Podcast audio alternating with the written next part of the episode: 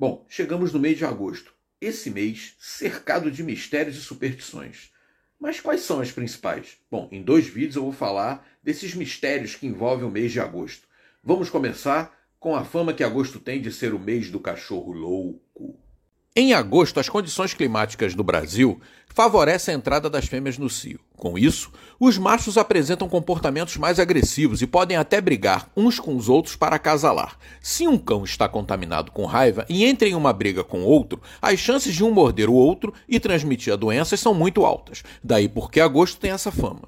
Bom, mas com o aumento da vacinação proporcionada pelo poder público, essa fama de agosto foi perdendo força, porque a maioria dos bichanos hoje são vacinados contra a raiva. Então, vacine o seu. E aí, gostou? No próximo vídeo nós vamos falar dessa história de que agosto é o mês do desgosto. E por causa disso, pouquíssimos casais optam por casar neste mês. Por que será? Mistério. Este foi mais um podcast do grupo Rio de Janeiro em suas histórias e histórias. Até a próxima.